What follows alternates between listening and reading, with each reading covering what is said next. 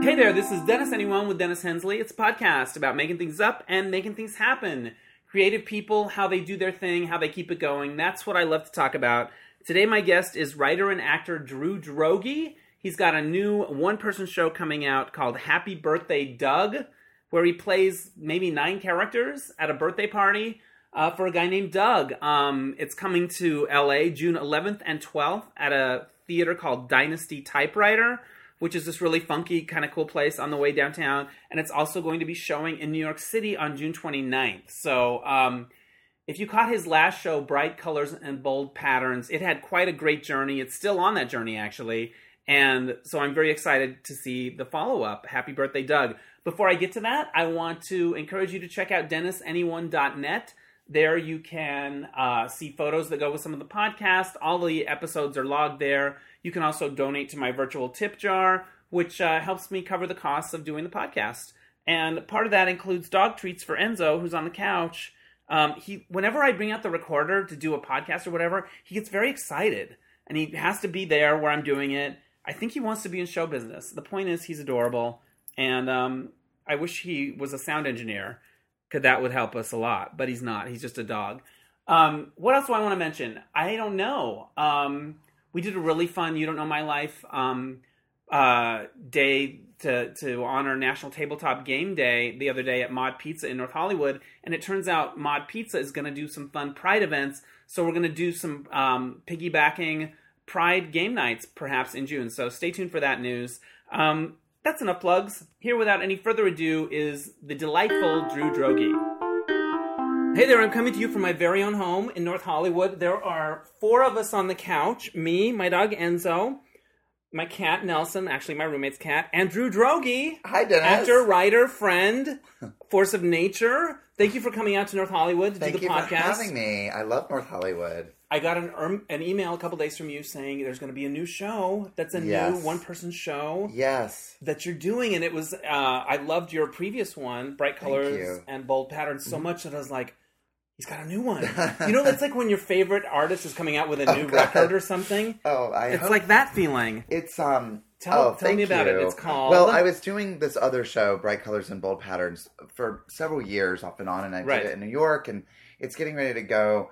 Um, and have a have a life of its own uh, without me, which I'm so excited Are about. Are you going to have a Um, Samuel French cover? Uh, I I wish I were trying to get it published. Don't wanna bum you out No, right but that's like gate. one of my dreams since But high a- school. yes, is to be in a Samuel know- French book. we all like, know what to those have- Samuel French I know, covers we, look I, I know those. I know. yeah. Um, but no, I um. So it's gonna be at the Studio Theater in DC with Jeff Hiller, who took over for me in, in New York. Who's a genius. Do you know Jeff? I don't, but I know the he's name. Brilliant. He's he's in New York, and he's one of the funniest, greatest people ever. So he's doing it in DC, and it was sort of it's starting to like, you know, kind of like um, you know, I've sort of left the building, and I've just sort of sort of been feeling this need to create something new Right. and I just have these like characters in my head, and I've been inspired by the show's called this new show is called Happy Birthday Doug, um, and whereas my last show was all leading up to a gay wedding, Right. this is all taking place during a gay birthday party, and I'm playing eight characters who are talking to Doug. And then I play Doug at the end. So you get Spoiler to be alert. Doug. So I get to be Doug, yeah. So, um, and as I was writing it, I didn't really know, and I still kind of don't, which is the exciting and terrifying thing of a new show. I don't really know what it is yet. Like, I mean, the last show I could I could talk about forever, and this one I'm like, oh, I don't know. It's kind of exciting, and I'll see because I'm I'm doing it um, two nights in uh, L.A. and one night in New York. That's right. June 11th and 12th in LA, New York City, the 29th. yes. Now, when I was growing up, I did oral interp in high school, Uh-huh. so you would have a drama cutting Yes, and you and you yes. would do different characters. Right, right. And even as a performer, you think, I'm never going to use this. Right. I'm going to be playing one character. Exactly. You're using it. No, I am, and I'm well. I'm mainly just doing one character at a time, talking to Doug. But you're creating But different I'm, characters. I am creating different characters, and I am doing a really cheesy thing that I can't believe I'm doing because I always hated it in, in one man shows where I am going to play two characters at once because I'm playing a couple. So some and so I am going to be switching. You need to turn in Yeah. profile, but my right, it's director, those skills. It's those skills, and Tom DeTrinis, who's a genius, is directing the show, and he's really having me do these angular moves. He's like, it's so much more effective when you do those Right. old oral interp things That's of like right. turning to the side and letting the audience know. You know, and I've always been like, oh god. But I, I mean, this is going to be my fifth solo show, and I've, I, I remember. I had missed the first three. well, the first three were all um, storytelling shows. It was just Okay. me telling Maybe I've seen stories, them. and so I Right. did one about crazy teachers that I've had, uh, and Maya Angelou was one of them, and, Right. and that story. And then I did another one about drugs, how I've all these crazy drug stories where I just can't really handle drugs very well. and then I did a third one about um, Chloe Sevigny, like being Right. Chloe Sevigny and all Right. that. So I kind of did those, and then I, these new ones are like I'm playing characters. Right. They're more They're terrifying, literary. but they're so much fun to do, and they Yeah. really, you know. And I I'm gonna be figuring it out in front of the audience. is there i'm not somebody even i'm not i'm not an actor in the way that you guys but even when i was doing characters i'm not somebody with a million voices i'm, I'm not like that guy do you have like okay i've maybe got six or like, like how many when you start to write do you like okay how many can i bring to life and Well, how do you create that character in terms of finding voice and mannerisms and Yeah. how many can you do I mean, I don't really, I, I don't have great vocal range. I'm not, I mean, I, I should have better um, voice training than when I do. And when I went through the Groundlings, that was always one of my biggest notes because my voice kind of always kind of sounds the same um, to a certain degree. And, um, but this, this show that I'm doing, I'm, I'm actually doing all gay men. So it's not even really like, I'm trying to make it less of like a character showcase and Yeah. more of like figuring out like what we all have in common. Like Right. through all these characters, like, I, I, I'm not going to be offended if people go, "Oh, that character was kind of like this other character," 'Cause especially that's the sort of couple. the point, in Kind a of way. the point, and so like the couple is like you cannot tell them apart. That's kind of the Right. joke of them. It's like Right. they are basically cookie cutter, same person. right So that's um, you know I've I've um and Tom is also working with me to sort of alleviate my anxiety about that. But I am a very physical performer. I'm I'm very outside in, so I do think about you know how a character stands, how they you know um, how they look at the at the person they're talking to, how they listen, like and all of that kind of helps. And then the kind of voice kind of comes in last a little bit. Yeah. I mean, it's always when I do the like the shows at Casita del Campo, and we do all the par- these the parody shows, and right your golden girls Golden Facts Girls, and Facts of Life, and all that. It's like that's you know I have those templates. Like I can look Right. at Betty White or Charlotte Rae or whatever Whoever crazy old lady I'm playing. I kind of kind of go from there, but I'm not really like I like to sort of be messy and play around and sort of not do it like exactly accurately because I'm not that great at sort of nailing that. I like to just be sort of um you know and uh you know sort of figure it out as we go. But yeah. There you go what do you wear when when you when you want to be kind of be a blank slate a That's a bit great question, and I don't know what I'm going to wear yet. Yeah. I haven't figured that out yet. Yeah, but it'll be something fairly neutral that I can sort of, uh, you know, uh, something I can move in. Right. Now, with say. bright colors and bold patterns, I saw it right when you first did it, and then I saw I Mm-hmm. saw it a couple times. I loved it. But you were sort of exploring the way gays are sort of assimilating in a way in terms of marriage Yes. and Yes. how and and what's good about that, and maybe what's being lost around that. What Uh-huh, are the themes uh-huh. you're exploring in this new show? This is a lot about. Um, this is uh, sort of uh, commonalities that we have, and it's, it's more sort of celebrating and eviscerating gayness, and sort of and sort of what's in us that that you know. I I find that in these characters, all of, I have qualities in of all of them, right. and so it's about sort of saying like sort of looking at us and sort of celebrating like our past and looking to, toward the future. And also it's about um, aging. It's a birthday party and it's about going into your 40s and sort of letting go of bullshit in your 30s and the people in your 30s that you don't invite to your parties anymore. Right. and sort of that feeling like the, a thing about the playboys in the band that always fascinated me was that they all you know, a lot of it was it was the 60s but like the fact that they all hung out with each other because They seem there are a lot of times they miserable. seem like they hate each other, but it makes a lot of sense. I mean, you know, and, and I used to criticize the play for that. And when I saw the the recent revival, which I thought was incredible, oh, did Oh, you wish see I that? I Oh, wish I could've so seen good. that. Well, they played the whole thing like it was a party until the Yeah. bottom drums out at the end, and they actually played that they really liked each other a lot Yeah. more. But you realize that like even to this day, like. We go to gay events all the time, and we have to just like make nice with all the other gay people there. And there are a lot of people we see there that we're like, "Oh, this one again." Right. and um and so it's a lot about that like sort of like how we tolerate each other how we how we understand each other and how we can't and how we can't stand each other at the same Right, time exactly. and it's about also within aging like sort of the peter pan thing that we're living in it's like that we can be in our 40s and 50s and, uh, and, and go out and, and drink wine all night on a Wednesday night. And that's kind of what we do. Right. Like we don't really have, you know, quote unquote, like traditional lives. And, um, Right. and some of the gays in the, the show are like, uh, very proud of how heteronormative their lives have become Right. and um, and some of them aren't. Some of them are just raging and still doing drugs all night. So it's just sort of that that sort of thing that that I'm interested in. All, all these different places where people have found themselves in Yeah, yeah. Um, where is it set? In a wine bar, you said? It's in a wine bar. It's Yeah. it's I base it on Covell. uh, Yeah. and um, Silver Lake. I feel like I've been there for maybe your birthday party. Maybe yeah, I had a party there. Yeah, and it's not like- it's not really based on any party Yeah. that I've had there, but, but that, I just that setting. that setting and i love that place because it's i i have um friends who work there and i go there all the time and they um they have this private room Yeah. it's like you go through a bookcase Oh, that's you push fun. a private you know so i'm sort of i'm using that in the Yeah, show too it's that, like, great it's to a- have a sense of where we at. And, yeah yeah Um, what about playing people in various states of drinking throughout Mhm, a show? mhm. How do you approach that? um well, all the characters are going to have different drinks and different. Enzo's things that they giving you a rave so- review yes, already. Enzo's Out the gate, he's- so he's like, I like it. I know. Um, I a lot of it is just um, you know, tr- remembering that these people are all trying to seem sober, right. and so it's like they're trying to put on their best performance for the Right. birthday boy, and and as the you know, and it's just sort of like relaxing. You know, I have a lot of experience drinking, and um, but I think it's it's more fun to just really try to act like you know you're not drunk Yeah. you know and then also there's um some of the characters are doing molly Yeah. in the show too so i have Oh, molly and wine my last show was margaritas and cocaine and this Right. show is molly and wine Exactly. That's like how you how Oh, you I'm mature.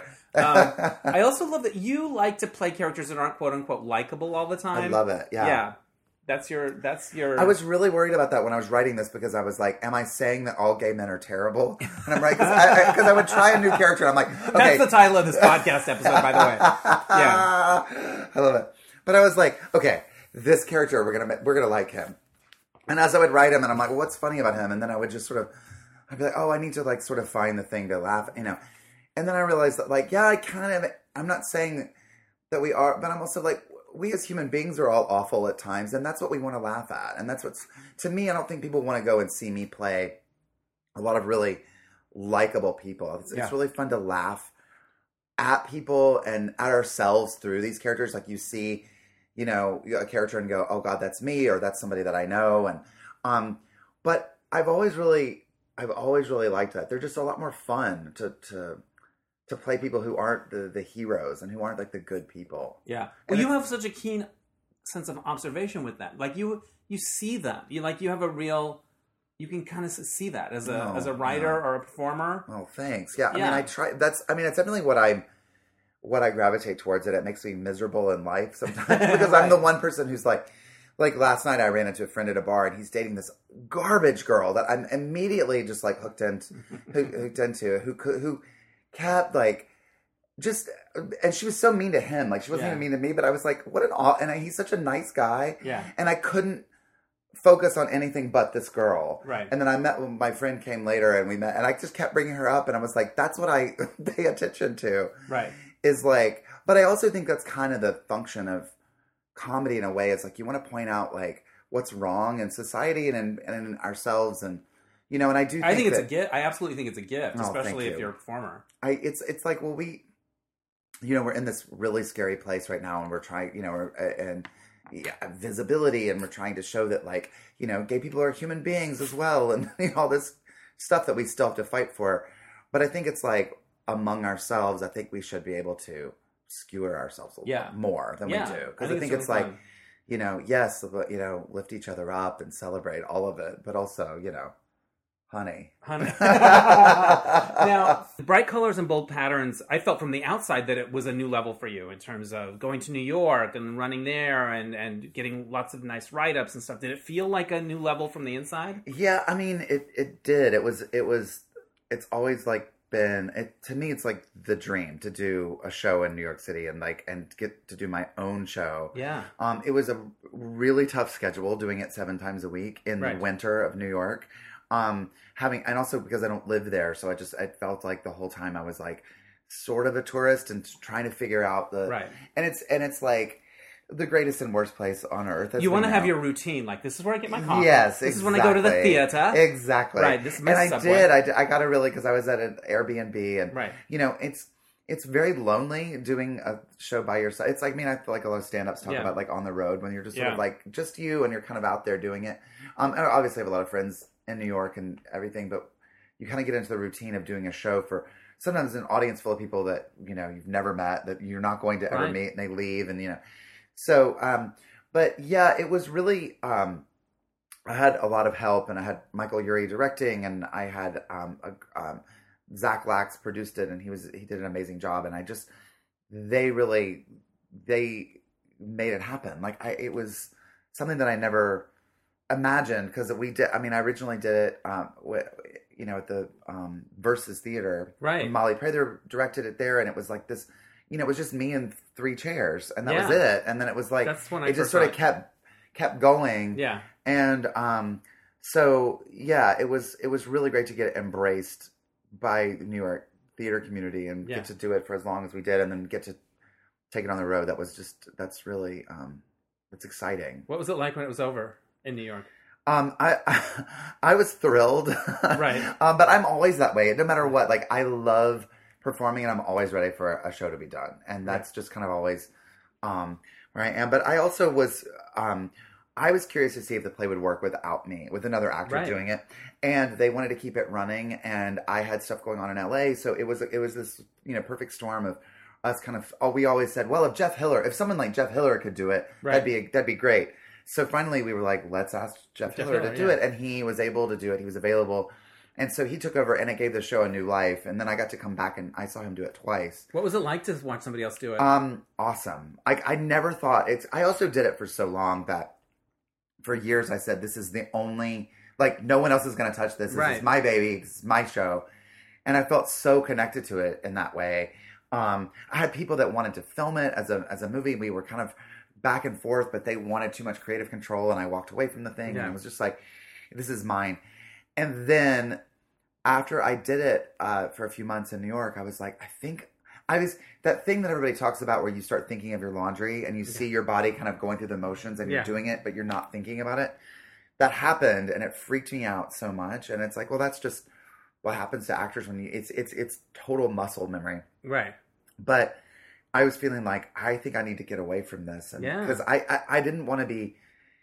I don't know. I didn't want to be bored with my own material, and I didn't. And I, I didn't trust myself out there because I was like, it didn't feel scary enough or something. So I, um, What was I it like when you first saw him do it?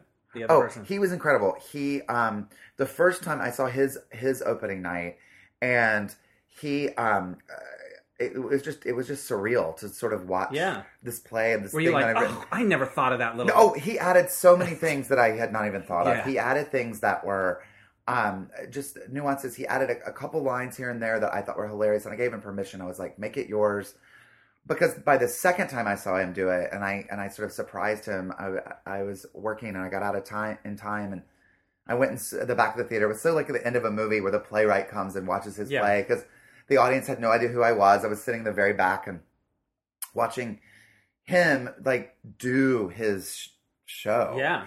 And there were moments where I actually forgot that it was mine at that point, that it, that I had written it and that I had you know done it so many times because he he took it over. So I'm really excited to see other actors do it as well and going to see what they Yeah. what they bring to it because it's very um you know it's all written and I wrote every I mean the the the script that we have that's that um we have available now for the it's we have every um and uh in the script from Damn right. you know but i wanted it to feel uh, improvised i wanted it to feel kind of messy and rough and not feel so written Right. and so with that i'm i'm looking forward to see what actors you know I remember when I saw Buyer and Cellar, and then I Uh-huh. started seeing other people that I know do Mhm. it, and I was so glad that there's this amazing piece that these talented guys that I know can really shine. Do you feel Yeah. like you're creating something to that kind of? Oh i canon? hope so i mean Yeah. i would i would be thrilled if it had you know half the life that something like that did Yeah. i think too it's like we all know so many talented gay men that that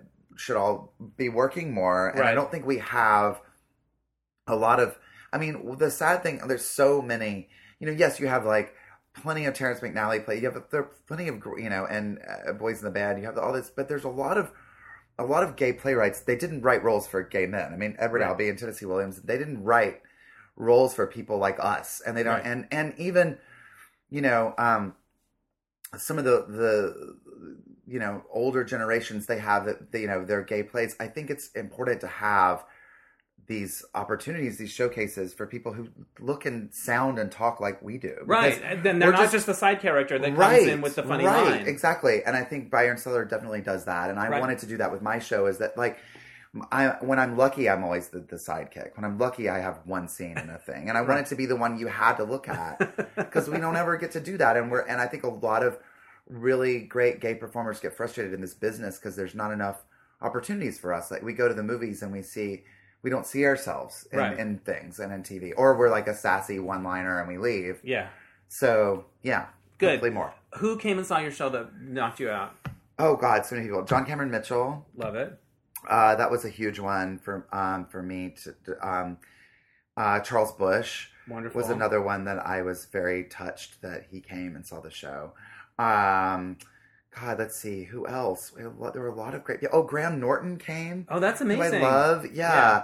I mean, you know, just these. There are just these iconic people that I have Yeah. always, you know, that I look up to. That it, that I'm just always, you know, touched. That Did you were- get recognized on the street? Um, sometimes uh, when I was in the village, especially it, it, it happened more I, uh, when we were doing it at Barrow Street because Yeah. in the village because it's like it is so such a neighborhood place that that was really fun to sort of walk around and have people you know that were at dinner being like oh we just saw your show and you know oh and then one time I was I mean it's the winter it was there were nights that I would come out to, uh, to a completely empty um, theater the totally dark like I mean I would do the show take my costume off, put my clothes on, go go upstairs, and it was dark theater. yeah.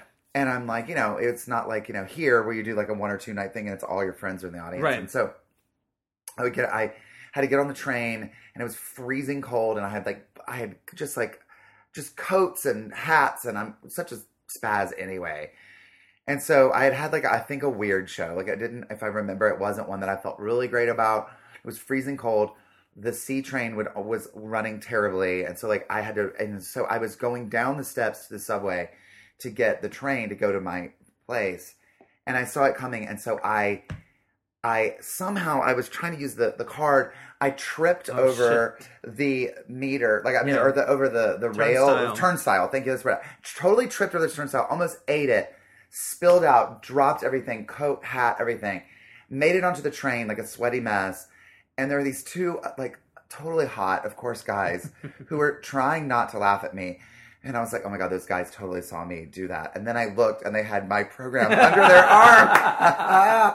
and I was like, oh my god, they literally just saw the play. Yeah. And That's like getting to see Beth Howland from Alice do the straws oh yeah. in real life. That's amazing. Oh my god! Yeah. Did they say anything, or you just kind no? of I was. I, that we were all so embarrassed, and like I just Yeah. did at that point didn't know. Yeah. And also like you know had they had they said like hey we saw your show or had they started a conversation? I think we both were weird because I didn't want to say like thanks for coming and I know you're laughing at me right now and Yeah. I don't know it was anyway. I hope they had a nice laugh Yeah. about it, and I did too. Like a week later.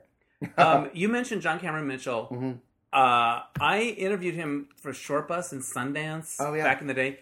I didn't it wasn't I didn't love him, but Mm. I did come around for on him when he gave a speech at Outfest when he won the award. Yes, and he I- I talked there. about Yes. selling out and how you there used to be a thing called selling out where Uh-huh. you could like have a relatively productive and successful life as an artist in a certain lane Yes, uh, and and and have a life and have a roof Uh-huh. over your head, and how that's over now. Right, exactly. And it's like selling. Everyone just selling out is is actually what you have to do. absolutely. Um, no, it, it's uh, it's totally that. And- Like my thing is now, where do I go to sell out? I, I, I always. It's like why I moved to LA. I'm like I did not move to Los Angeles to like lick trash can lids and be an artist with an e on the end of it. Like I, I, you know. But now, I mean, I just saw a, a friend of mine is in Aladdin, the new live action Aladdin, Yeah. and the at the premiere of Aladdin, it was like the um, step and repeat was like Aladdin, and then it was like some sort of like. Pampers and like mellow yellow. It was like some sort of thing, and it was like underneath that. It was. It wasn't that. It was some. But it was Even like, Aladdin has even to Aladdin, even Disney, it was like Disney and Aladdin, which are like, okay, obviously got that. But then it was like some completely unrelated, like a yogurt or something. And I was like, some like, They cannot leave. literally- They can't leave a nickel off the table. They Yeah, have to take have to everything. take and as an artist, you have to do You have to do it. It's not like oh, And I would never me- let my song be used in a commercial for a douche. No, where no, do you want it? You better. want it? You want you to absolutely better. And anybody, you know, I know it's such a '90s thing. I think you But go you could do 90s, it. You can you- have a life. Yes, yes, and it's it like anymore. who? Oh, you know, don't sell out and don't ever be a sellout. I remember when I had my first novel, and I thought, I the, the, the, the, if they if anyone tries to option it, but they don't want the characters to be gay, then I will. That then that's a deal breaker, and, Uh-huh. it's, and it, it still should be, especially yes, story Well, wise. It wouldn't make sense. Now yeah. you can do that. Yes. But back now, I'd be like, "Where do you want to make him a skinhead? Where do I sign? Let's do that." I Yeah. know. You want know me to send the to. movement back five years? Let's go for ten. Great. Where's the check? But you, I know. there used to be a lane you could have a life and and not sell out, and now it's kind of like No, All bets and, are off. and it's kind of like I, you know, I've always been, you know, the weird. I mean, the, the thing is, like, I always do things that gravitate towards less money, like what I prefer to do in terms of live theater, and like this new show. I was just telling someone, well, I'm, you know, doing the show. I'm playing nine characters, and a, you know, and a, and so, and then immediately someone was like, and maybe all nine of them can be their own episode on a Netflix show. And I'm like, well, I, I was like, I never think that way. I love that you would think that. I'm like, sure, let's go for it. But I don't, I don't always think about like how to, how to make money, but I'm always open to it. I'm like, absolutely. Like, we also have to have these like cobbled together lives. Like, I mean, for me, it's like, I um I I do I love teaching, but I, I have to teach sometimes. I have to write sometimes, and it's like you Yeah. know I have to cre- not only create my own material, but like create material for other people. And that's what it is like to Right. be an artist now. You have to just kind of do, and there's no shame and or and I have a lot of friends who like they work two or three nights at a at a wine bar or Yes. they at a restaurant or they do you know and you're like I do that. we all we all do that kind of stuff and it's like and it's everyone, even the people that you think are really like Uh-huh. successful. You have those conversations, and they're like, "Yeah, I'm Oh, really yeah. yeah." It's Absolutely. everybody, so you got to make peace with it, right? Of course. And it's like I would love to do just some huge commercial trash. Like put me in it absolutely because it's like there's no sense of like there's no also you don't get pride in like well I'm not going to lower myself to do you know blah, blah. I mean we're all whores. Yeah. We are all whores. right? I mean Meryl Streep, Yeah, it, Mamma Mia 2, here we go again. yeah. I couldn't figure out from the billing. I was like, "Is she in the movie? Is she not in the movie? Is she dead? Is she?" I know coming I did? I I'm I spent sorry, the whole time worried about how much screen time we were going to get with her. Right. Took me out of the movie. Is she not in the much? I she's know kind she's of like, in. She's She does dead, pop right? up. She's ghost. dead. She pops Uh-huh. up. But I was the whole time I kept wondering how much time do they get Meryl for? Anyway, Right, right, right, right. uh, but this has been a, re- a theme lately with a lot of the people that I've interviewed. They were all just doing it to do it. right. Uh, Yeah. my, I, I met a friend last night for dinner, and he's starting this. He's a he's a um, interviews people and does media and reviews Mm-hmm. and things like that. And he's going to start a uh, a website about queer reviews, about you know whatever. And he's like, I don't know if there if there's any money in it or whatever. I was like, just just do it. That's what everybody's doing. Absolutely. Nobody's kind of cracked it in No. terms of like, um. We're, do- we're all doing these things. Like Jack Plotnick's got his funny videos that he makes I- online. absolutely. They're kind of amazing. They're incredible. I know. I was thinking about the, the other day. He had that one in the front of the mall Yes. with the alien thing. It was like it It's felt so like crazy, and I love him. I love that he does that, and I also think it's like it's it's really important to just do things to do them I because think it's you really Nate. aren't thinking about what the industry wants or what's trending now. I always I always tell people that like do whatever whatever you think is funny, whatever you think is valid, whatever's on your mind, do that Yeah. because there'll be somebody that will connect to that. And if they don't, who cares? If if it if nothing comes of it, like no one's gonna go. I mean, you have that voice in your head, like with my new show that I'm doing. Oh my god, I've had every day being like the voice saying like, "Who do you think you are? Is anybody gonna care about this?" Blah blah blah. We all have that constantly going, and you just have to tell that voice to shut up, and then and but no one is gonna do that. Like no one is gonna criticize you for trying and for yeah, doing something. you got to do the thing. And if you're and if you're always chasing like what's the hot thing, by the time you make the hot thing, first of all, it's not going to be authentic. It's not going to be good because it has, it's not coming from you Yeah. at all. And then it's just going to be like, oh, it's going to feel old. yeah, So I just feel like in history looks back on this little chapter of like artist life in Los Angeles among my friends. It was like, oh, it's just Oh, a bunch of people kept trying, Oh, I know exactly. and then they no, that's the whole story. right. There's, there's no. So there's I'm- no like Midnight in Paris, like where they all eventually became huge. Those stars. no, No, and that's no. and that's got to be enough, though, right? It's got to be enough. it's got to be, enough. Yes. Yeah, that's the point. Yeah. Does social media play any role in your current play in terms of the how the characters are inter- relating? Not really. I mean, I do have one uh, character that does, uh, you know, post a lot on Instagram and talk about that a bit, but um, it it it it, it um it doesn't so much. I mean, I That's I good. think yeah. I do think it's a very contemporary thing, and I just wondered if you had a take on this. I have a theory that the couples that post happy couple stuff, Oh, miserable. I no, I think it helps the relationship. Mm. I'd be curious to see this studied Okay. because I feel like they get constantly validated. I'm bored as fuck with this guy, Yeah, yeah, but when yeah. we take a cute picture on the beach, we get all this uh huh. validation. that's such an interesting. and that makes Yeah, me almost sure- want to stay right. with him a little Right, bit more. right. I don't know. It's just a theory. Well, and also you have this weird like partner, not only like romantic partnership, but a business partnership. Yeah. If you're like insta famous and you're like, well, and if we break up, all my all of our followers are going to find out about it. They're going to eventually find it. They're in our lives. Yeah. Remember, do you remember this? You may be too young, but remember those bodybuilders, Rod Jackson and Bob Paris? They were, there was a blonde one and a brunette one, and it was Okay. like the 90s. But Uh-huh. they were the poster boy hot gay couple or whatever. Oh my god. and they were, they were, there was nobody else out like that in that way. But then they did break up and it was a thing. It's so they weird. would have been Insta famous for sure. But now I feel like everyone's famous. Like we're Yeah. all famous, Yeah. and we all know. I mean, like I, I talk to people online all day, like just on somebody else's Instagram page, and people will comment to me, and I'll, I'll start a conversation with someone, and sometimes they'll send me a DM, and I, all of a sudden we know each other, and it's like uh, we all like just we. There's so much accessibility that we have that's like oh yeah, we can just get to each other and get to these people. So I also wonder about that. It's like when this this the bubble will will burst where it's like no I mean you know, it's like when YouTube broke out and people Yeah. were having millions and millions of hits on Yeah. YouTube and now it's like if oh if your if your video gets like 10 or 20,000 hits that's a lot because YouTube's so saturated with Right. stuff. So it is a thing where I I just I wonder like how much longer are we going to have that or what's the next step Or, yeah, because there's got to be another sort step of burn out at a certain point. right Yeah. right No, I could totally see that. You've done like things that big viral things, the Chloe Sevigny stuff. How has that affected your uh, your career in terms of opportunities, auditions? Are there things that you got through that stuff that you would have never gotten any other way? Oh, absolutely. That definitely was my calling card, and it still is in a lot of ways. I'm still like the guy that does the Chloe videos, which is great, and I, I've gotten to do all kinds of things. I just uh, found out today because it's going to be on HBO the the Wig uh, Wigstock documentary called Oh, Wig. yeah, yeah, yeah. Um, uh, that I got to be a part of Wigstock because I was because of doing Chloe, and that was Yeah. like something I have you know loved forever. And um, but then a lot of other um, just TV appearances, just when I played men, like it's something they just like the videos, and it's been Yeah. people's entree into like my sense of humor and uh, just me as a performer. So I, I don't know what I would have done without the internet. And how do they reach you? They D- DM you?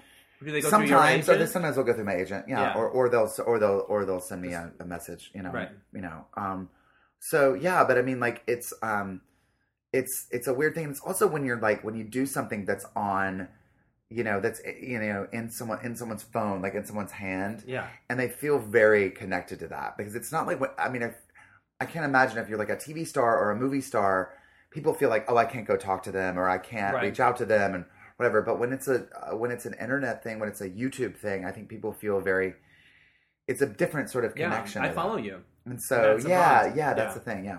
Yeah, interesting. Um, uh, you were on Heathers, the TV show. Yes. that had a very tricky God, trajectory. I It was, going to be coming out and be cool, and then it got It pulled was- because of the school shooting stuff. Yeah. and then it came back. I know.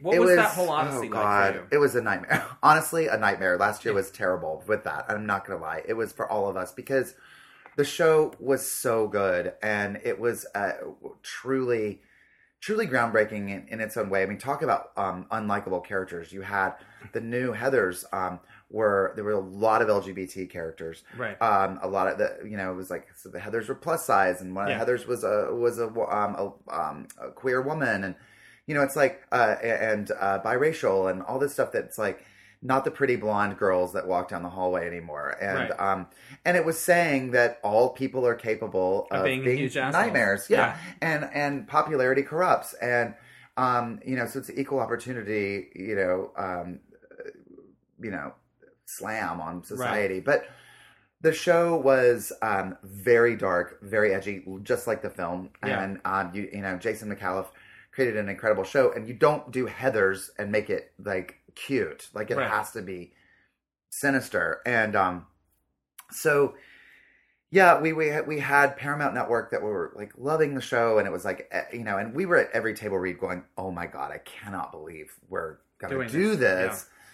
Um, and but we also we had some of the smartest writers Yeah. that really knew what they were saying with everything, and were and um, um, anyway, the the um, Parkland shootings happened right before we were supposed to premiere, and we all I mean, not like I had any say in it whatsoever. It's the I played the drama teacher. Of course, I had a lot of say in the way the show went. No, but everybody was supported the decision of the network to, to hold this show for uh, for a while because obviously the you know the conversation also the conversation was so on the side of these of these kids and we wanted to support the, Yeah, the you wanted to Florida. give them we their full moment. Yes, and we didn't certainly want to make fun or make light of any of that. And it's like, um, but it kept getting pushed because there's still there were more and more shootings and in schools and synagogues and churches and everywhere. And it was like, yeah, that's kind of the point the show is making. It's it's where we are right now, Right. and it was just a very weird moment to be told like we're not going to do this show anymore because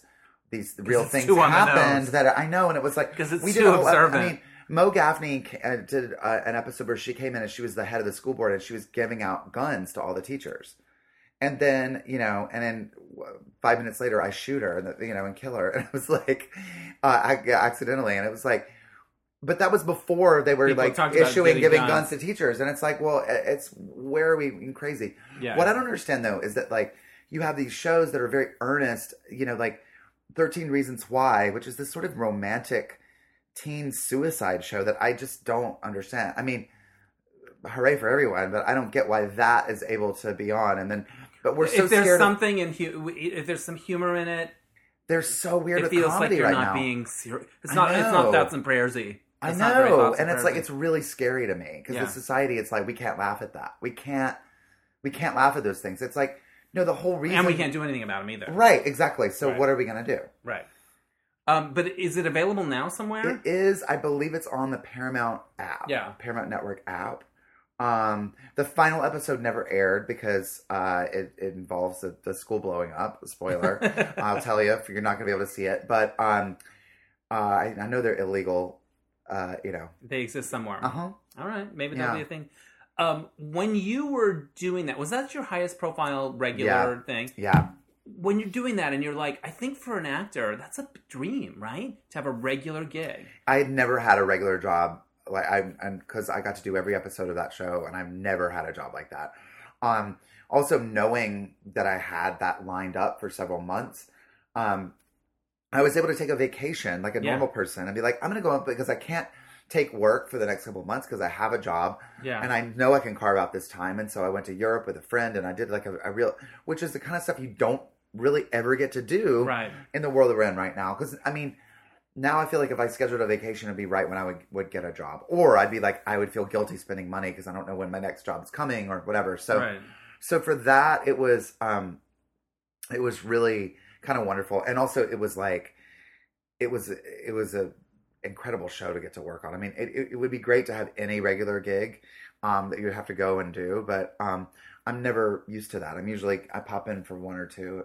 If I'm lucky, you know. So did the trajectory of that leave you thinking, okay, I did it once, I can get it again, and have that kind of stability and consistency, or was it like, oh god, that I had the dream and it blew up in my face? A little bit of What's both. the PTSD around that? Yeah, a little bit of both because I've done this long enough to know that like I didn't just like oh I've hit it I've made it Right. you know it's hard not to listen to the noise around it because you have everyone around on the show talking about when we have the show out and all the awards that we're gonna all win and all of that sort of stuff also it was an incredibly young cast. It was a lot of kids Right. on the show who were who were incredible. And of course, it's like if I was their age, I would be thinking and Right, saying all the things. But we had writers and producers and everybody telling us like this is going to be a groundbreaking show. And had we had the attention, it would have been. Um, it may have been hated even more than it was, but it would have been definitely talked about. Yeah, and it was Um, audacious. It, it So went yes, for it was very audacious, and I, and so I thought that it was hard not to listen to sort of that noise and think, what's next? What's the next step? And where where are things going? Um, and then um, when it blew up, it was this that feeling of like, well, you know, you know, here we go again. Let's let's start this over again because it's it's it is hard. It's hard to sort of just think that like, oh, this when this kind of comes out and we had already they already paid for season two to be written, so we were already hearing about a second season, and Yeah. then it was just like, eh. the worst. I know. And sometimes when you get that thing and you get your chance in the in the thing, and you realize it's kind of as good as everyone says, and it's Yeah. kind of awesome. yes, You're not able to go. Well, you know what? I did it, and it's not all it's cracked to be. No, Right. it's kind No, of it's that. kind of wonderful. yeah, it's great. so you know what it is. yes, But it's just about the hang in, right? It- and staying it is. creative. I mean, And- and it's not just actors that I talk to about this. It's sort of everybody that I know. I just I came know. from lunch with a friend of mine who's an entrepreneur, and he's like, everything you do, it moves the needle maybe a little. Like, Yes. it's just, but that's what it, we picked it, and we're all in it. Um, You are both affiliated with the Groundlings and UCB. yes, I have I, didn't know yeah. you could do both. I thought you Oh, of had to pick a side. Oh yeah, a lot of people do. A lot of people do both, especially Yeah. now. Um, I would love to be more involved at UCB. I haven't done anything there in a while, but I was. I did a lot of stuff with them. That means Um, uh, Upright Citizens Brigade, the the comedy. Yes, it was. Um, um, yeah, it, um, they're both really different. Um, but I, I I came up with the Groundlings, and that was that was really my training, and that was like I spent my twenties at the Groundlings Theater learning characters and you know making friends and and um, failing and getting up and trying it again, and then and then UCB was later, like after I had already done the Sunday Right. Company, the Groundlings, and I went over and did UCB. But yeah, they the um there's a lot of rivalry among students because they they both teach very different approaches to improv Right. but all the people who are like main stage at both theaters like have i mean for the most part have respect for each other because it's Yeah. a thing where it's like you know um a lot of times too it's like i mean ucb has been out here for a little over 10 or maybe um, maybe 15 years now almost um but for a while groundlings if you lived in la you did groundlings if you lived in new york you did ucb if you Right. lived in chicago you did um, second Yeah. city or io like you a lot of it depended on the city you were in more than Right. like the philosophy that you Right. you know the cult that you belong to um but i've always been a believer in doing a, a like sort of sort of being um liberal arts about it and sort of kind of getting what you like about one and Yeah. you know Yeah, not buying in wholeheartedly and, and keeping your options open. yeah groundlings was As tough a teacher, have you observed the changing culture and how it affects what people think is funny, what people think is okay? Mhm. And you're also very political and very socially aware and opinionated. How has that been to watch? it's you know i i um taught a class just a few months ago i hadn't taught in about a year and i took a a, a class and they were just lovely i mean i really did like all of them not just saying that some on a On a podcast, but they were so scared to play um, ugly people, to play mean people, to play awful people. I would have them come in and go, play your worst boss you've ever had. Play the worst person who bullied you in high school. And they would be like, I don't want to make I don't want to make them seem awful. And it's like, why not? To what we were talking about earlier. So everyone's very scared right now what they can get away with and what they can do. And my feeling is always like, you know, if it's if you're playing a character that's based on a real person, we want to see it amped up and heightened. We want to see all of it, and also you you should laugh. You know, it's it's a it's a corrective. Like I always say, comedy is a corrective. It's saying don't be this person. It's not saying this person's great. You know, And people Um, wouldn't laugh if it didn't feel true in some way. yes, Laughter is the most honest reaction that there is. exactly and it's and it's a it, it's a very therapeutic and it, and you realize that like we can sort of we can sit in a room together we might all think differently about something and have different you know different experiences but we can when we all laughing at something we all are connected in a way that but you can't be afraid of being politically correct and being de- and delicate and all that, you know, and and it's something that's it's strange how the pendulum has swung because like now the far right is saying exactly what I'm saying, you know, because they're just like we're not going to be politically correct. I'm going to say whatever's on my mind. It's like mm. you have to be you have to know what you're saying and if and take responsibility for it, you know, and, and be willing to say be like, yep, this is this is what I'm saying, but you also it's like i think on the left we're so dainty and we're losing our sense of humor in a way that we can't. We absolutely just cannot. And so um i've i've noticed that a lot but i do see it swinging back. I see also i see a lot of young people uh, you know who are coming up who are going that's bullshit. And it's it's making me happy because i don't believe that all millennials, which is I guess people the phrase that people use for anyone who's like thirty five to Yeah. zero. Right. I don't know. It's like everyone's like millennials. I don't know quite know like, what the window What is, do you mean right. by millennials? Because millennials are approaching forty now, but Yeah. you know, but like younger than that are just kind Right. of seeing that and going, Ugh, come on, let's you know. Are there things that you look back on in your comedy career and think, "Oh, I could never get away with that now"? I, I probably do. Oh, I'm sure. Oh, Yeah. I'm sure. I mean, Fashion that- Police. I don't think that show would Oh, exist now. yeah. Oh, and I think yeah, that's probably kind of like- for the best. Yeah, because it's like because it's like woman It's- shaming and, and- like and and, bully- bu- and bullying. Yeah, yeah.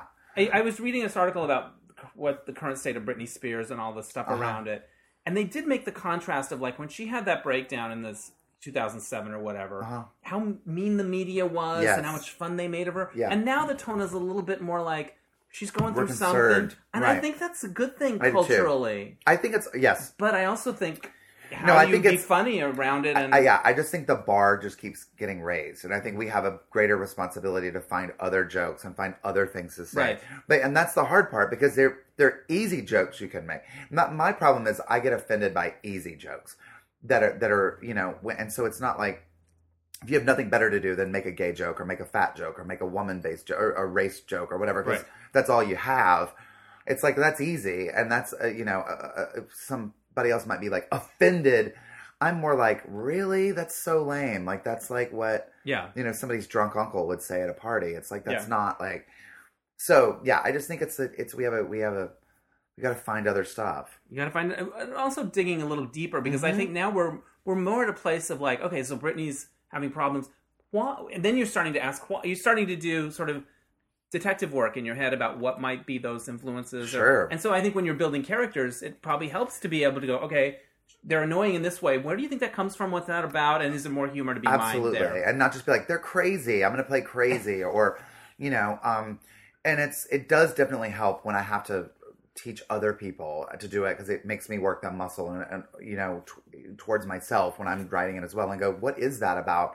And we we can still laugh at it, but Yeah. it, we have to kind of know what it's about. Other than we just can't punch down. Yeah. We, if we know someone, it's a lot like I, you know, it's like you can't laugh at someone with Tourette's, but you can laugh at someone who has no filter. Yeah. And, and it's kind of the same exercise. But if we know this person just like I say whatever's on my mind, I'm, i you know, and they're just, uh, you know, and they should know better, and they're just an asshole. You can laugh at them. Right. If they have a medical condition, then it's it's like, oh, they have a disease. It's like we can't laugh at that. right. So it's just about going. It's about going into the psychology, and not into the you know. Yeah.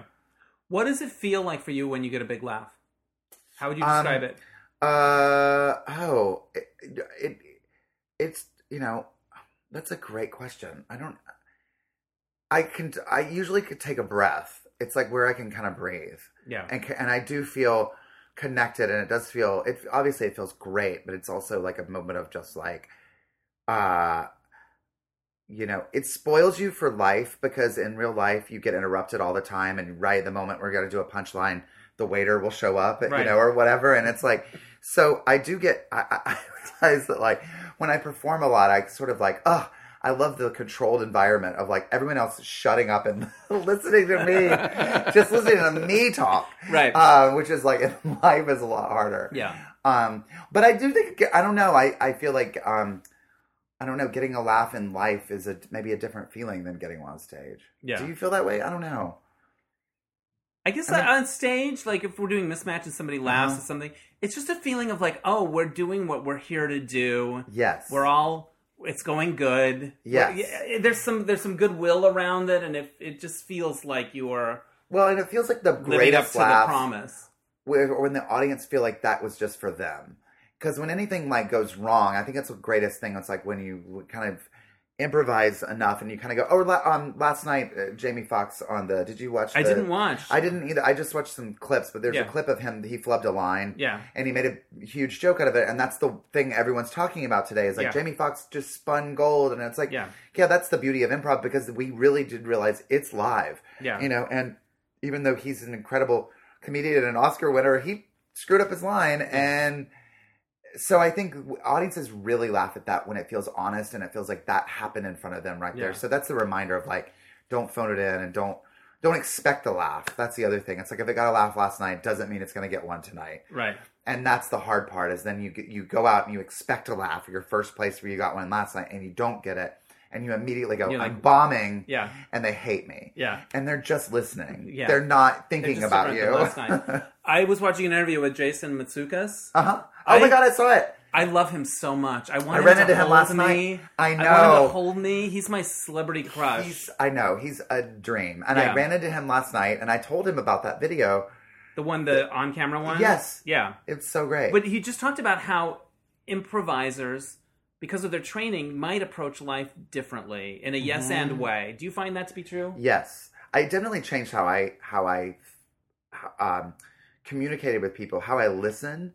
Um, it really made me uh, just because the whole idea of yes anding is just connecting to what your partner just said or did and adding on to it, as opposed to saying yes but because in life that's what we do if, if you're lucky you get a yes but in life Right. a lot of times it's a no but or it's a complete non sequitur that has nothing to do with what we were talking about so it really helped me listen and connect and i think um, it also teaches you how to be a team player and how to work with group with you know uh, in in in different dynamics i mean we go in and teach these corporate um, uh, we do these corporate events. We go into companies and we teach them the skills of improv about you know how they can communicate with each other. And it's not about being funny, but it's about about um, dare to say yes. You know, dare to make your partner look good and think like, oh, my coworker's idea.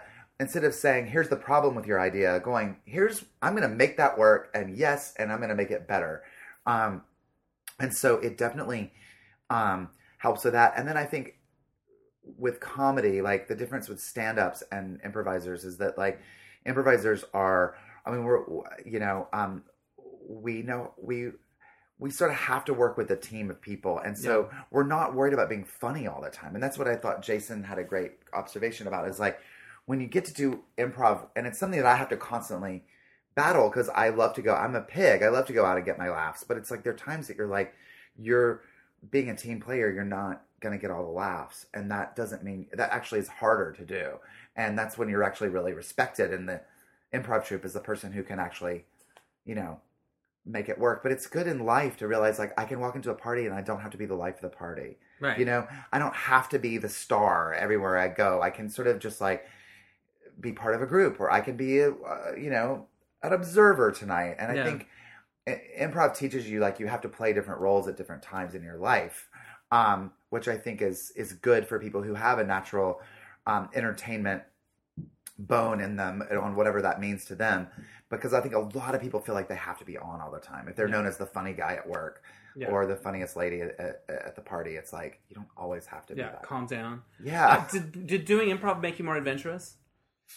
Um, yeah, I would definitely say it did. It also like, um, it did help me relax a lot more and sort of find, um, uh, what I was going to do. And I mean, in terms of adventure, I was not afraid of things as Right. much. I, used, I, I sort of live in fear of so many things. Like, oh, I don't want to, you know, do this or do that. And uh, improv definitely made me feel like, well, you know, you, you, you know, I, I, for Edi Patterson is an amazing improviser, a friend of mine. She was, she always says like when she gets, she's like, she just says, well, I, you know, I might die tomorrow.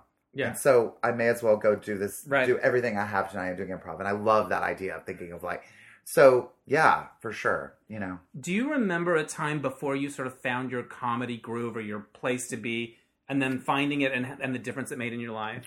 Was it a Um, feeling of coming home or I found my place? Yes, I would say I well first of all like I I grew up in a really funny family. My Right. dad did a million characters Saturday mornings growing up. I was the quiet one in my family and Yeah. still am. Like my family kind of. I mean, now I was just home and saw it, and they they know they actually know who I am more through the internet than they.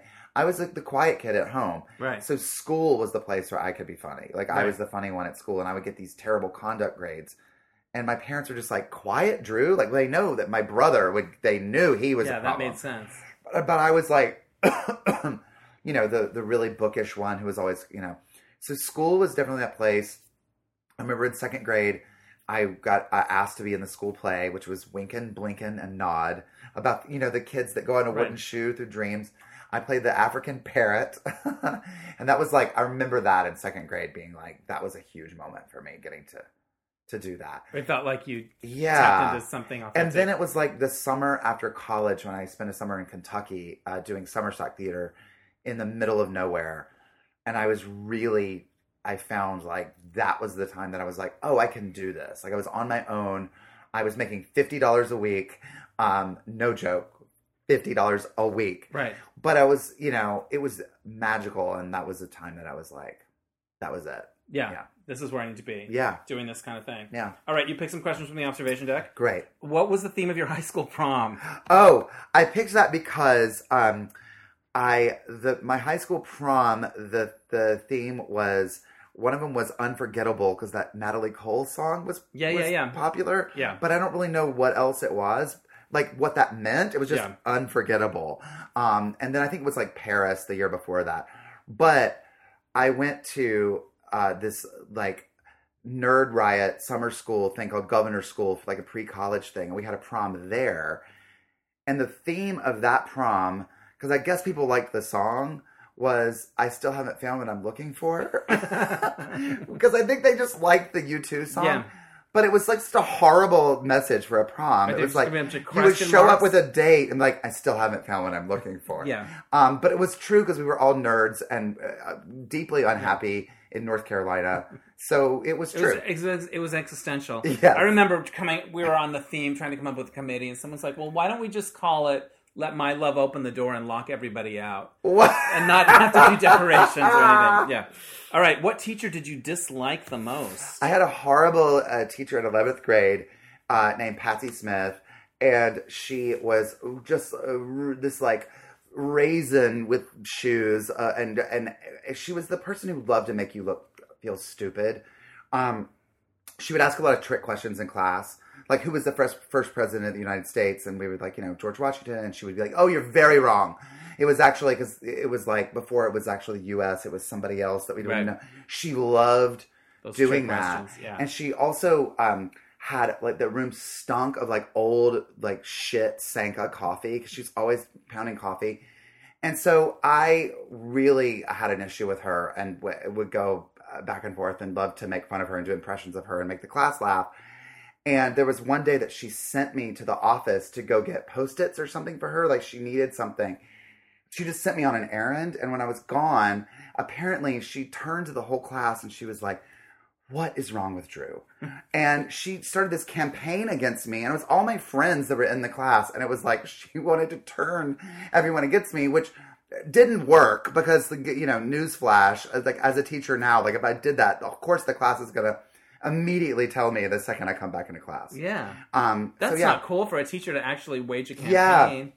Yeah. yeah she was awful she was Yeah, horrible She needs to suck it. What movie did you see when you were way too young to see it? um the first uh there were two that i think of um valley girl Yeah. uh, was the first R-rated movie I saw way too young. Yeah. Um, with my mom, uh, it was on HBO, and uh, th- I just remember like not understanding what those teenagers were doing together. Um, and then, um, I guess it was after that. It would have been after that. Yeah. A few years later, we went in '84. We went to go see Snow White in the theater, and there was a trailer because in the '80s they didn't monitor trailers before Yeah. whatever movie you were going to watch and there was a, a preview for Nightmare on Elm Street, oh shit. and I remember that spiral staircase that like the, Yeah. the fire into hell thing, and I you know in the basement of Nancy's house, and I remember I, I was obsessed with that movie, and I was like I have to see that, and I've been a huge Freddy Krueger fan ever since. So I was too young, but also like, but, you were in. But I was damage. in, Yeah. like it it it like Yeah. got me. What's the worst costume or uniform you've ever had to wear for work? I this summer at let's see after my freshman year in college, I went. My family moved to another town, but I went and st- and lived in my hometown again, and um, was working at a Winn Dixie, which is a, a supermarket. Yeah. I worked in the seafood department, and I had to wear this bright green, like turquoise baseball hat with like gray netting behind it, an awful apron. I was like overweight and like really pimply, and I had to like clean fish Did you smell like fish all the time? all the time, constantly. Oh and I was and I was living with a sheriff, like a friend of ours who was the sheriff of the town, and his like 19 year old girlfriend. I like lived with them for a summer, and I was directing a production of Pump Boys and Dinettes. Of course and of course I was, and working at the seafood department. It was, I mean, it was a great summer, but it was also like I think about that uniform and having to get in that, and at the end of the night having to. I had to scrub the floors in something called I remember it was called Q San. It was some gross pink foamy sanitizer, and I would just spray it over everything.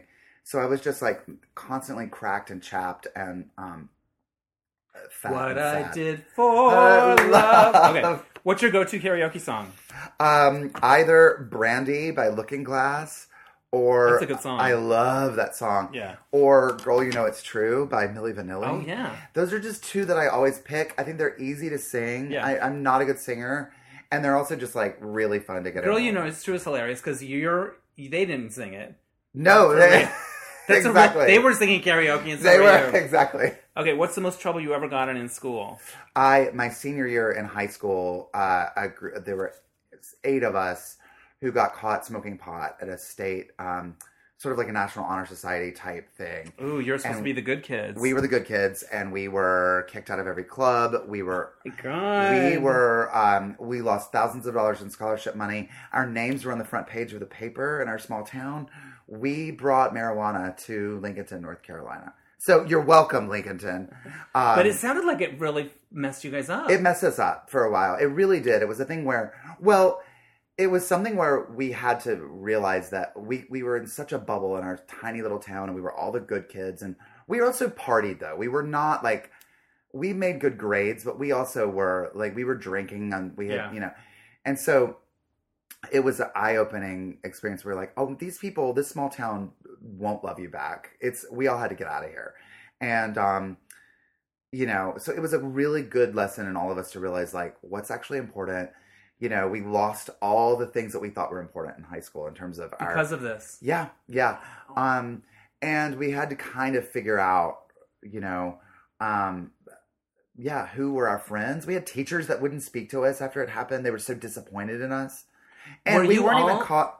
We weren't even caught doing it. We we didn't invite this horrible girl. Shannon wasn't invited, and she told on us. And so the next day, they asked us if we did it, and we were the you know You're the good. And. I, a friend they they actually ambushed one girl and said, "Tell us that awful thing." So there were eight of you. Did you guys stick together as a unit, or did you start turning on each other? Mm-hmm. We stuck together. We That's really amazing. did. Yeah, it, it is. Well, you know, it was nothing like that had ever happened to any of us before, and we were so like scared to tell our parents. But then what happened was very quickly we started getting way we were treated terribly. Like it was one of those things like we had to suffer the punishment, but then it would be like every week we another another shoe would drop, another thing would happen to us, another thing. So our parents actually became really defensive of us, and I think and the, and we um because we realized that like th- I mean they realized that we didn't deserve that kind of a treatment. It sounds I like they were putting a bunch of stuff on you. That they were they were putting everything on us that they Yeah. wanted to and it was like and also you know it's a thing where it's it's really sad when uh, you know a, a t- and again i have such great memories of growing up there and living there it's not like i i, I can't ever go back or anything like that but Right. it's sad when a town does that to their to their um their kids who are leaders because it's Yeah. basically saying you don't you're not welcome here and you know you have to learn that lesson when you're 18 and then um you know you, you, you i'm so glad for me it was such a blessing but it was it's really hard But it I cost, think, you know cost people scholarships and stuff. Yes, I I lost thousands of dollars in Wow. scholarships from that. You know, I had to actually had to turn down um uh, one scholarship. Like I, I had to actually turn Where you were going in. to go. Yeah, no. To, it, was- well, it was a, it was a scholarship from the club at which we were we were. Um, excuse me, from the club where we were smoking pot. Oh, okay. So they offered me a national scholarship, and I had to turn it down because I was kicked out of the club. oh, shit. and, the, and I had to call them and explain what was happening, and they actually said, "We obviously we look down on this, but as long as you're um, still a member of this club, we have the, this amount of money set aside for you." Yeah. And the person at my school, the teacher who was in charge of it, said, "You're not a member of the club." So the teacher at my school kept me from getting the money, not the organization. So it was evil, and it was a thing where we were. So when things like that happened, you know, my parents were like, "Okay, you know what? Yeah. you didn't, do- you didn't deserve that." So that also, I think, really helped us. I think if we were, if it was more of a, you know, crucible type situation, that we maybe. I would have turned on each other, but we also were all seniors and we were so close at the time Yeah. and we're ready to go. So it was a nice kick. It was an eye-opener. Yeah. Um, you have another show coming up that I forgot to ask you about before we wrap it up. Yes. Uh, with the very funny Sam Pancake. Yes. And it's called We Are Special Bitches. yes. What's it What's it about? We are playing. Um, Sam and I have done a bunch of shows together, and we were doing this these horrible uh, life coach guru You would come out to "Let the River Run" by Yeah. Carly Simon, Yes. which was the be- dance around. for the entirety of the song. um, that song holds up. yeah, it's such a good song. Well, that's the thing too. We never lost our joy for that for Yeah. that song. It's amazing, and it makes me think of Working Girl every time. Um, no, what we wanted to do, uh, uh, we're we're gonna do uh, an acting class from hell. Um, our friend Joe Tower, after one of the shows that we had done at Casita, told us we were upstairs, probably in Golden Girls Drag or something. We were talking about all the shows that we do in our weird lives, and he just looked at us and he's like, "You are special bitches." And we started laughing, and it just kind of made us laugh at each other. And we're like, "What if we?" did a show where we were unironically saying we were calling ourselves special bitches like we Yeah. are special bitches and then we just started to come up with this idea of these horrible i'm going to be this terrible acting coach named bobby garibaldi and sam is my protege student whose name is draven st nest and which I, he came up with and i love so much because it's like saint nest whatever that means whatever saint that was and then um it's going to be an acting class for the audience so we're going to have people getting up You're and doing put us through our uh-huh, paces. we're gonna have people do have cold reading, uh, trust fall. I don't know what we're gonna do, but we're figuring that out as well. But that's gonna be at Casita del Campo on the 18th and 19th of June. So the week after Happy Birthday, Doug, and we're gonna do that show. I So love it's it. a busy month of. What is Theater. it that keeps you and like Sam and, and like I don't know, there's people in this community and I'm part of it too, going, let's do that thing. It's, Let's be creative. Like, because I think it would be very easy to go, you know what? I'm not going to fucking pick up the phone unless it's meaning my quote, or I'm not going to do a free gig. right, I'm not going to go to this thing. it's a little bit of like you know when i think you know when, just because we love to stay creative and we love to keep doing stuff so when things aren't coming to us you know we make them like we're, Yeah. and, and i think too like if it was the first thing i was talking to a friend who's writing her first solo show and she's having all kinds of anxiety about it and i was talking to her and i was like it never really gets easy it's like i think of this was like my fifth child with Yeah. my solo show but you you you worry less about making it your opus and like having to say everything you've ever wanted to say. It's like this is one thing I'm doing, and I, and that's what I said to her. I was like, think of it as one you know, your next thing you're doing, as opposed to my solo show, my story, the only thing I have to tell. Because I think that's a lot of people's first thing that they do, and so that is really daunting because you feel like it has to be perfect and it has to be amazing. Yeah. And I think when we do, especially at Casita del Campo, which is the basement of a Mexican restaurant, and we're like, let's try out this idea, and we'll see how it goes. And so it, it you so you sort of you start to think, or if you come up in the world of sketch comedy and you you write and you're writing, you know, seven or eight sketches a week. You're just in the idea of like, let's try out that idea, and then there are things you do that don't work, and you go, well, we'll never do that again. yeah. But it doesn't feel like I'm invalid and I'll never have anything. right. And it feels on. like the way to live. Yeah, It does feel the right way. and it keeps you feel like because like it's been you know um the last couple of months have been slow for me professionally and i don't feel that way because i have so much going on Yeah. in my own in my own yeah, world I feel the like, same way about mine. And then I go to my ATM and I'm like, oh shit. i know But it's, okay, but it's exactly better than not doing the thing. Well, and because otherwise you know you sit around and panic because you can't really make the you know the money jobs come in as much as you you can. You have control over how much you create and how much you put out. there. Yeah. and there's you know Do you ever get patronized by people that are more in the established business? I, I'll give you an example. Um, I, I remember working on. I was working with David Moreton on the screenplay for Testosterone Mhm. in this coffee shop in Starbucks. This was in the early 2000s, and this guy that I knew who was a successful television writer, I'd been friendly with for a while, was stopping in on his way to his successful TV job uh huh and he was like, "And what are you working on? Oh, we're doing this, and we're going to go shoot it." And oh, is it going to be an Outfest?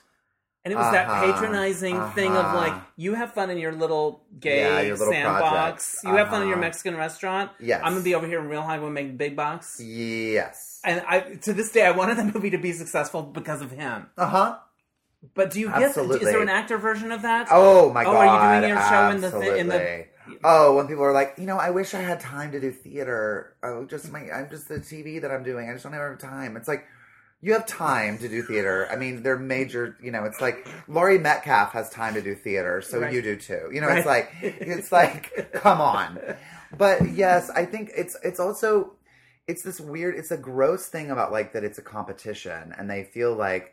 um but every time that people want to, they wave their fingers and they say the word little, like your little thing that you do. And I've seen you in one of your little uh, doodly doo shows, and you know, and it's like, bitch, you couldn't do that with a gun to your head. So don't even, Don't even you know, little. Don't little but, me. Because I've also had, because it, on the flip side, you you know, you have incredibly huge, successful people who do come to these things and are and are like, oh my god, that's Right. How can I do? it? You know, so it's it's really about, and a lot of it, it's what I'm doing in my new show right now. Is especially one of the characters in particular who does that nonstop, and it's a very, it's also a real gay thing that they love to do.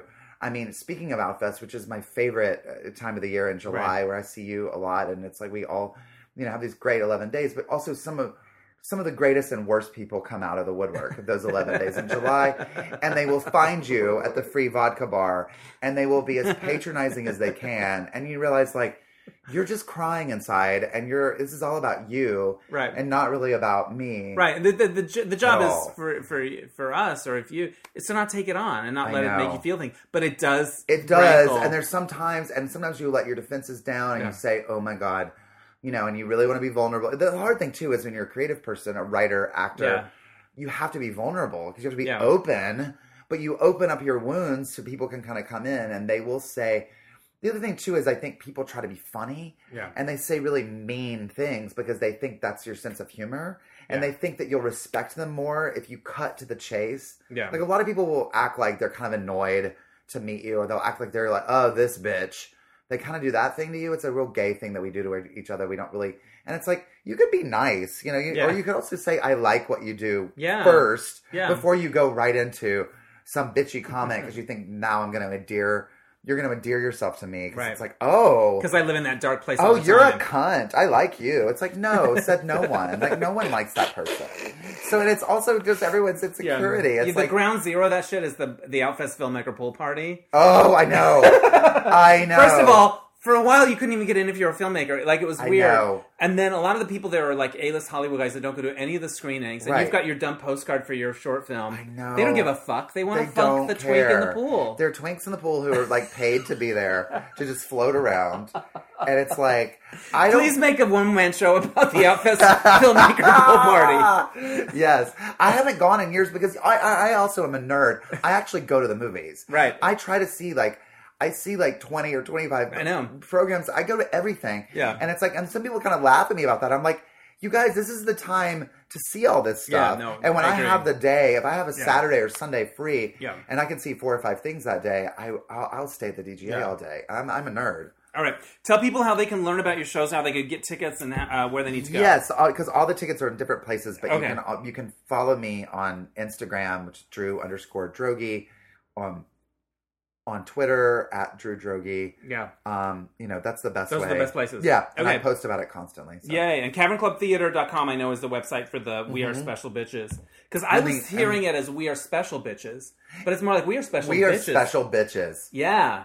Yeah, you put a comma in there, Yeah. but I think it's good because I, I think, think, it's also, I think when you think said it, it, both ways. it landed differently. I got it in a different way. Uh, I think it's you know I think we can play Yeah. around with both of them. Um, here's my last question, and maybe you'll, you'll you'll groove on this or not.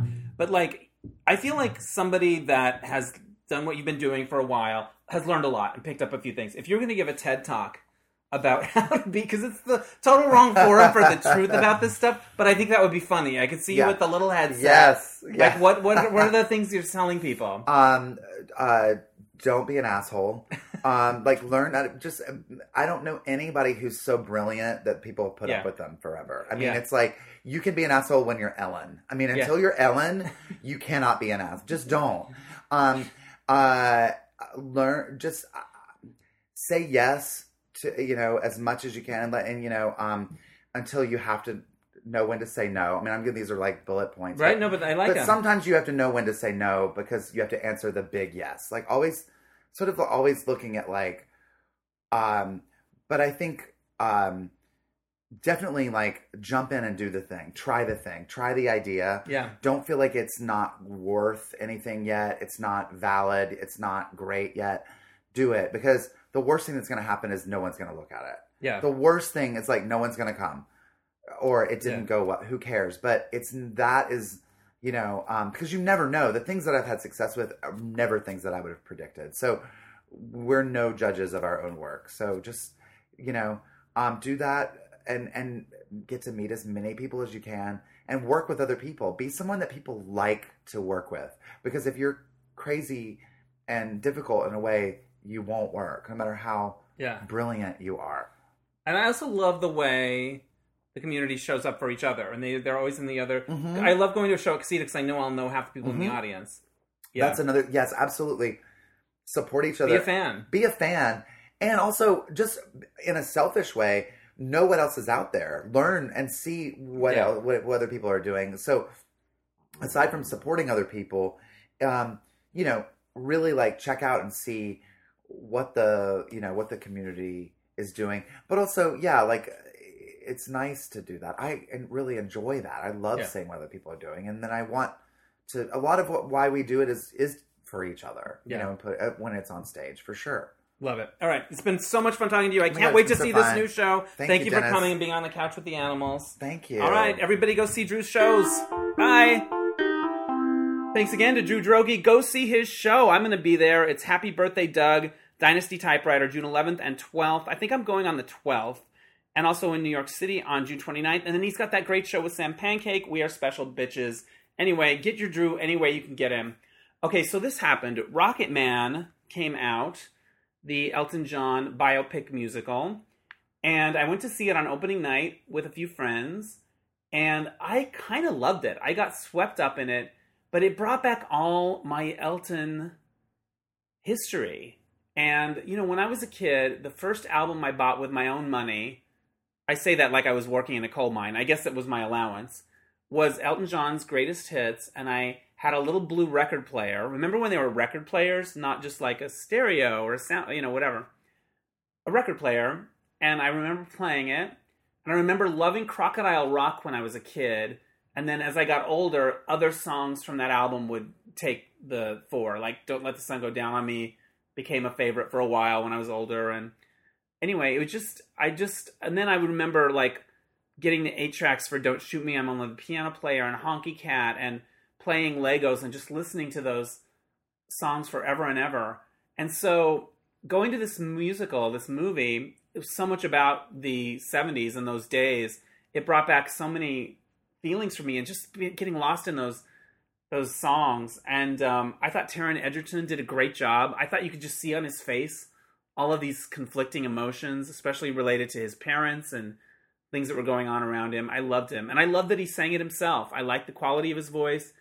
It was close enough to evoke Elton, but it wasn't a sound alike performance. I just loved it. And uh, there's a question in the game You Don't Know My Life. What's a song lyric you've been you find you've been singing wrong you found out you were singing wrong for years, right? And I should every time I get that thing out, I should just write every Elton John song because the truth is I've listened to those songs for decades and half the lyrics I don't know. Goodbye Yellow Brick Road, Horny Brick Toad, like I don't know what's going on. Like so listening to the new versions in the movie, I was like, "Oh, that's what that line is. Oh, that's what he's saying." It's like every song, but it doesn't matter because it's about a feeling. It's I, I don't know what Goodbye Yellow Brick Road's about, um, but I know how it makes me feel. And um, the other like Elton John thing that's always meant something to me is when my first book came out, Misadventures in the 213, I was doing everything I could to promote it, and I would go around town and sign stock in bookstores. You just walk in and introduce yourself and say, "Hey, I, if you have my book, I'd be happy to sign it," because then hopefully they'd give it a more prominent place or whatever. It's just goodwill. And so I went into Book Soup on Sunset Boulevard and uh, introduced myself to the counter person. She goes, "You'll never guess who was just in here and bought three copies of your book." And I, I said, "Who?" and she said Elton John, and I was like, oh my god, I couldn't believe it. And I don't think it was that day; it might have been the day before, but it was recent enough that this person remembered. And three copies, which I loved because it had, it goes to his shopping excess, like he can't just have one. But I like to imagine that maybe one was for Donatella Versace because she was going through a hard time, and George Michael was going through a hard time, and maybe I don't know what I don't know what happened to the three books. I don't know if the clerk was full of shit, but I like to believe that that happened. And if I ever get to meet Elton John, I might mention that um, story. So it made me feel really good. All right. Um, I know people don't like Rocketman. I kind of loved it. So if you haven't seen it, uh, go check it out. One thing is for sure, they didn't play it safe. They kind of went for it. And they kind of wore its heart on the sleeve, and I like that about it. All right, that's enough for that. Thank you for listening. Go see Drew Droege's show, and we'll catch you next time on Dennis Anyone. Bye, when I won't have a cold anymore, I hope. Bye.